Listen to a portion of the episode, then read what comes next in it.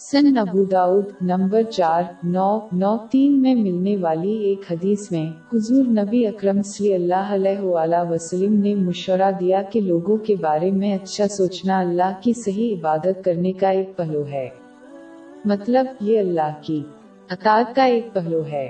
چیزوں کو منفی انداز میں بیان کرنا گناہوں کا باعث بنتا ہے، جیسے غیبت اور بوتان خاندانی سطح سے قومی سطح تک منفی ذہنیت کے اثرات کو اپنانا۔ مثال کے طور پر، ایک ملک، ایک مفروضے اور شبہ پر کتنی بار جنگ میں گیا ہے۔ میڈیا میں زیادہ تر سکینڈز مفروضوں پر مبنی ہیں۔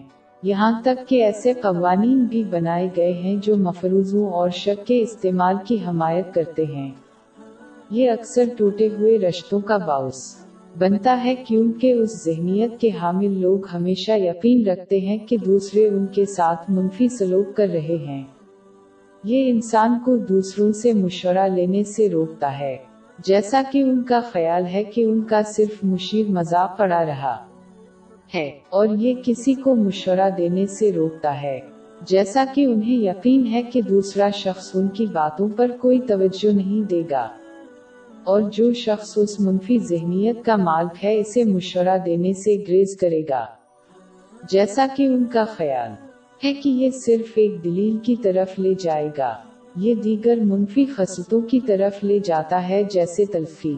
ایک مسلمان کو یہ سمجھنا چاہیے کہ اگر وہ یہ سمجھ لے کہ کوئی ان کے ساتھ منفی رایا اختیار کر رہا ہے، تب بھی انہیں ان کے مشورے کو قبول کرنا چاہیے۔ اگر یہ اسلامی تعلیمات پر مبنی ہے، انہیں دوسروں کے بارے میں مثبت سوچنے کے لیے چیزوں کی مثبت انداز میں تشریح کرنے کی کوشش کرنی چاہیے۔ ایک مثبت ذہنیت صحت مند تعلقات اور جذبات کا باعث بنتی ہے۔ باب انچاس آئٹ بارہ۔ بہت گمان کرنے سے اعتراض کرو کہ بعض گمان گناہ ہے